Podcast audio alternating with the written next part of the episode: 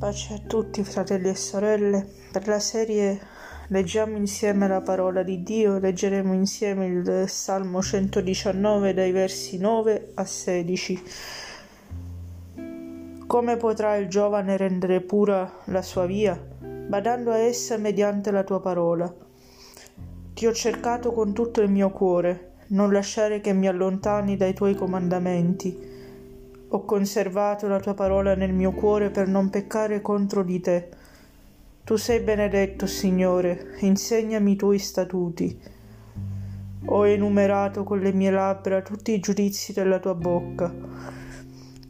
Gioisco seguendo le tue testimonianze, come se possedessi tutte le ricchezze.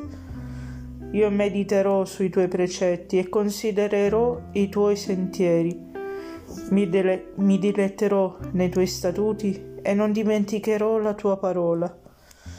Dio ci benedica.